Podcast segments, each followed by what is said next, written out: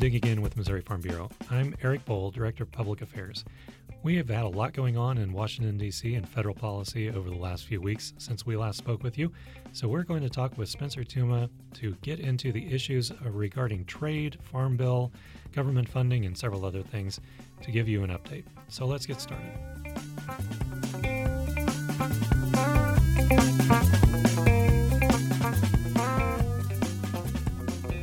Going to get an update today from Spencer Tuma, our Director of National Legislative Programs, because a lot has happened since we last spoke uh, in the world of trade and the Farm Bill and uh, then some congressional action on the budget. So, Spencer, appreciate you joining us this week. Yeah, it's great to be back. There has been a lot going on since the last time I had the chance to, to visit with you. Yeah, you know, the last time we talked, I think we mentioned that there were a bunch of deadlines coming up on September 30th. September 30th has now come and gone. So, what uh, ended up happening on those? Yeah, so you're right. September 30th was a huge day, not only for agricultural policy, but just in the congressional world in general. Um, kind of overall, uh, September 30th was the deadline for government funding, so we had to reach a funding solution for the next fiscal year for the government. Uh, unfortunately, they weren't able to get a full year budget done, but we did pass a continuing resolution that will fund the government through approximately December 7th. Mm-hmm. So um, basically, that doesn't mean any big changes for anybody at this point, but that is um, a big development that happened. Yeah, and that ma- basically means that whatever we were spending last year, let's just kick it over again until next year mm-hmm. and not really change any policy or any of those levels along the way, right? Right, absolutely. Yeah.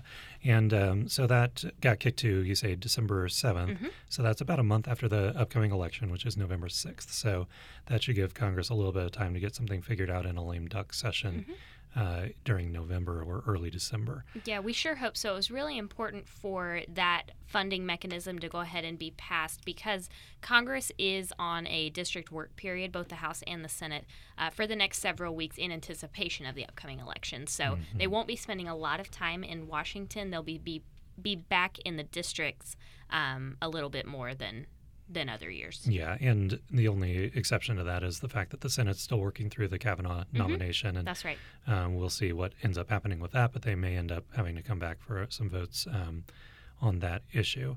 Uh, but the other big thing that happened, or more more accurately, didn't happen mm-hmm. on the 30th, is that there was not an extension to the Farm Bill. No. And that expired, um, at least technically, the authorization for the 2014 Farm Bill um, expired on the 30th of September, but that doesn't necessarily mean the, the programs are all ending. Right. So we were really disappointed that Congress was not able to come to an agreement on the 2018 Farm Bill. You know, I am an eternal optimist, and I've said on this podcast many times, you know, I do think there's congressional initiative to get a Farm Bill done. Unfortunately, uh, we have seen that the bill has taken some very partisan turns. That's not the norm for mm-hmm. farm bills. They're generally not as partisan as other uh, committees and um, different groups that work on different pieces of legislation. Um, but the Farm Bill did expire at 11:59 p.m. on September 30th. So as of October 1st, we do not have a Farm Bill currently. However, as I've been telling people as I've been traveling, there's really no need to panic at this point. A lot of those programs that are really important to the Farm Bill, crop insurance, Commodity One, Title One, or Commodity Title One programs, those are all funded through the end of the year. So no, nobody's losing money. Um, we're not running out of money. Just we need to get something done very soon. Yeah, and they will still have an opportunity to work on that as well in the lame duck session. And it's possible. Uh, there's still a lot of optimism among some of the people that are in charge of the process in in Congress that they will get an agreement on an actual new farm bill mm-hmm. Um, before the lame duck session ends. However, it's been a long, long time since a lame duck farm bill has been passed, and there's also still a lot of political disagreement, so it may depend on what happens in the election. I think it's very possible that Congress will consider a farm bill in the lame duck session, but like you said, there's a lot of variables at this point. You know, whether or not they can even come to an agreement on those controversial portions of the farm bill that has kind of caused it to be hung up. But the election plays a big role in this as well, and, and I think that's something we have to keep in mind moving forward. Yeah, the big question, I guess, for a lot of people is if one or both chambers changes hands, then um, so like say if the House went to the the Democrats out of Republican control and goes over to the Democrat control, uh, as most of the prognosticators are predicting at this point is most likely to happen, that uh, that would then give the Democrats an incentive to just hold out and Mhm. wait until they're you know actually take control in January, and then they would be able to craft a bill that's more suitable to their tastes. And then that also um, would push the Republicans to want to get it done sooner.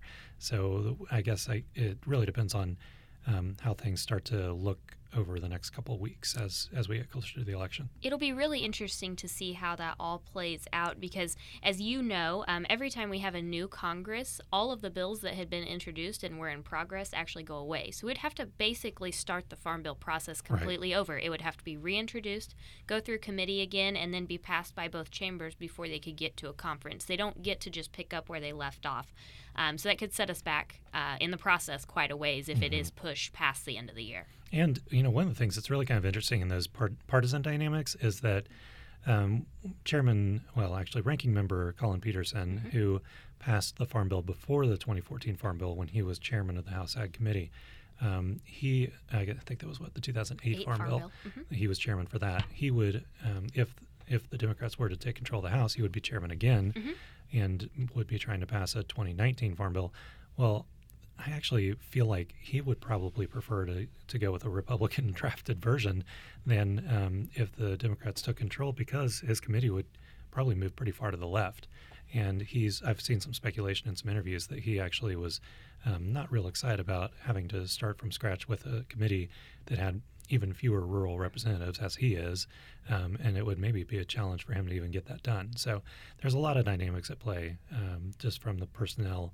Uh, personalities that are involved in Mhm. this as well. Yeah, and it's the same in the Senate. I mean, we, eh, we probably should not go without mentioning Chairman Pat Roberts from Kansas, current chair of the Senate Ag Committee, was the House Ag Committee chair and actually had a farm bill passed. Yeah. Um, if he's able to get this done before the end of the year, he'll be the first person, I believe, ever to have chaired both committees and put a bill through. Mhm. Um, so I'm sure that's weighing heavily on their minds. And uh, the margins in the Senate uh, for control of that chamber are very tight. And Mhm. uh, we, of course, have a very hot, hotly contested Senate race here in the state of Missouri. So it'll be interesting to see how those dynamics play out. Yeah, definitely so.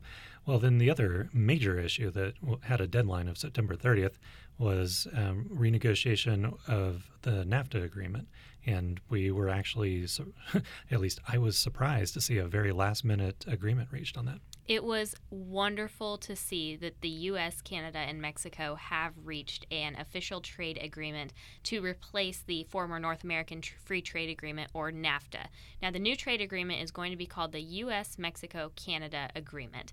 That's not quite as catchy as NAFTA. We've Mhm. tried to call it Doesn't roll off the tongue. uh, USMCA. Yeah. We're- We're, we're trying. We're working on it. So, um, but it does seem to be a positive agreement for agriculture. Of course, it's a very long agreement, so we're still working through the, the details of that. But my understanding is it will return us to zero tariffs on agricultural trade between the three countries, and then also addresses some longstanding issues with the Canadian dairy system. Mhm. Uh, now, their Canadian Dairy Supply Management System and the Class 7 system were two of kind of the big sticking points for U.S. negotiators and their priority.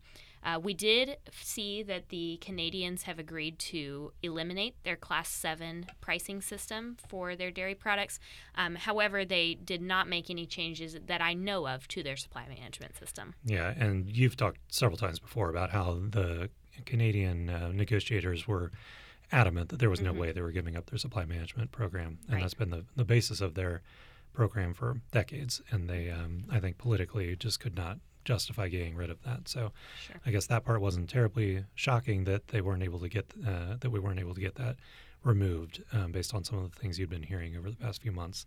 Um, but we also have seen some other movement on other trade agreements as well. Uh, I guess we saw an announcement what, a week or so ago that um, the United States and Japan are going to be working on an Mhm. agreement.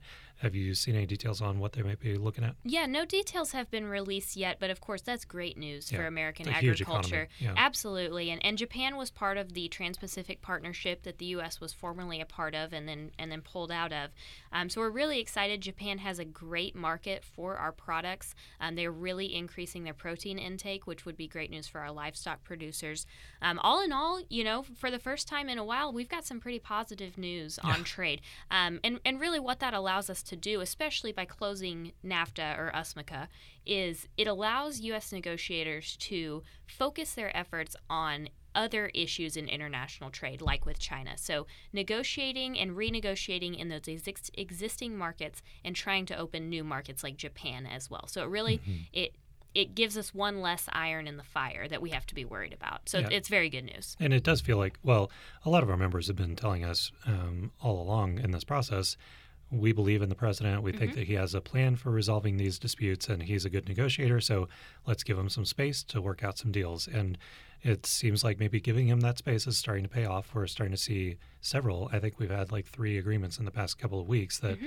we've had positive developments on. So it really does seem like maybe the tide is shifting on that. It was definitely a down to the wire deadline. um, I think I saw the headline on NAFTA at about 10:30 Sunday night, and yeah. it expired at midnight. The the deadline. So uh, mm-hmm. it certainly was a very dramatic end to that timeline, but we're very grateful to have it done. And Congress, um, they have about 60 days to get that approved. They don't get to just negotiate it to mean like, okay here it is. Now it's in effect. Mm-hmm. There's a waiting period, and it, and it has to be formally approved. So that'll that'll take a little bit of time. Yeah, definitely so. And it's not a slam dunk done deal mm-hmm. that it's going to get through Congress yep. either for all the political reasons we've already talked about for every everything else. Right. Um, but hopefully we'll be able to find a way to make that thing uh, get done before the period expires. We sure hope so.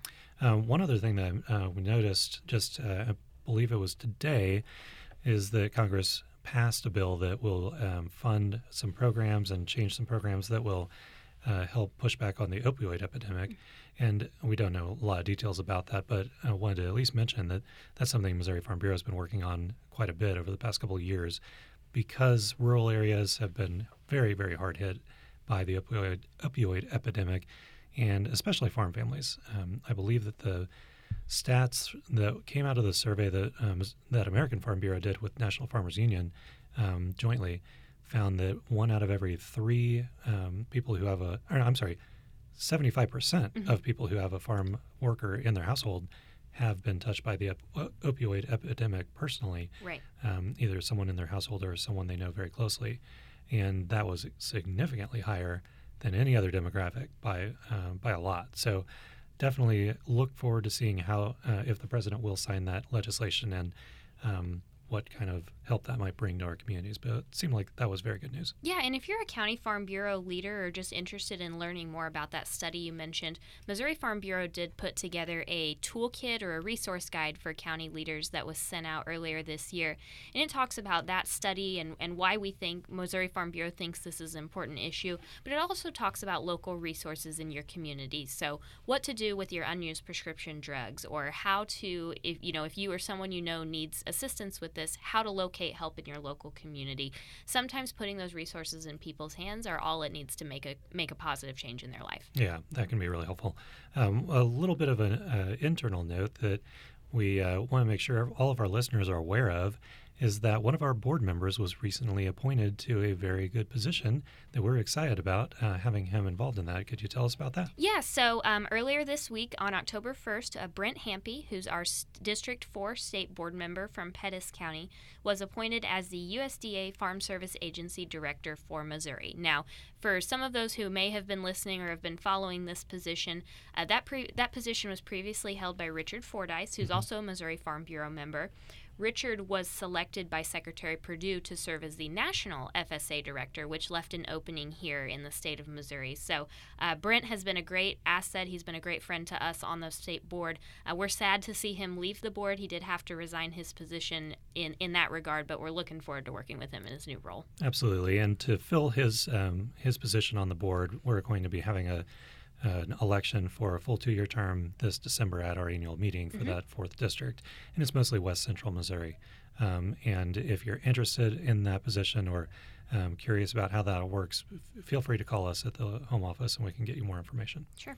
Um, one last item before we go is wanted to touch on what you've been working on um, so much over the last few weeks and months is our policy development process. It's really getting into the final stages before um, we get the the uh, proposals for annual meeting where people will vote on them. Um, where do we stand with that process right now? Yeah, so we appreciate all of our county farm bureaus who submitted policy recommendations for the State Resolutions Committee to consider. That deadline was September 30th, and we had a very high participation of our counties this year.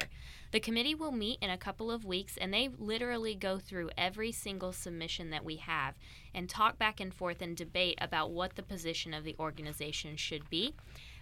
From that meeting, they develop a slate of proposed policy resolutions, and those will be printed in the fall issue of Show Me Missouri Farm Bureau magazine, which I believe will be hitting mailboxes sometime around the first week of November and or end of October. So um, definitely keep an eye out for that. We're very proud of our grassroots policy development process, and it really gives our membership the opportunity to weigh in on how they feel the statewide organization should move forward uh, on legislation and regulations in the coming year.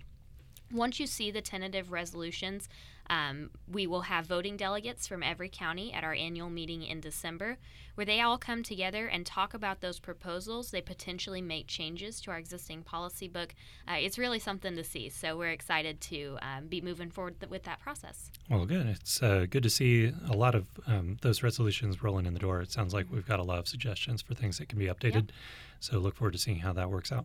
All right. Well, appreciate you joining us, and um, hopefully we'll get some more action on these items that seems like are moving in the right direction. Sounds great. We'll talk to you soon. Thanks. Bye bye. Thank you for joining us. We look forward to talking to you more about some ballot initiatives over a few upcoming episodes, and we'll also try to keep you informed on any developments in ag policy. Thank you for joining us.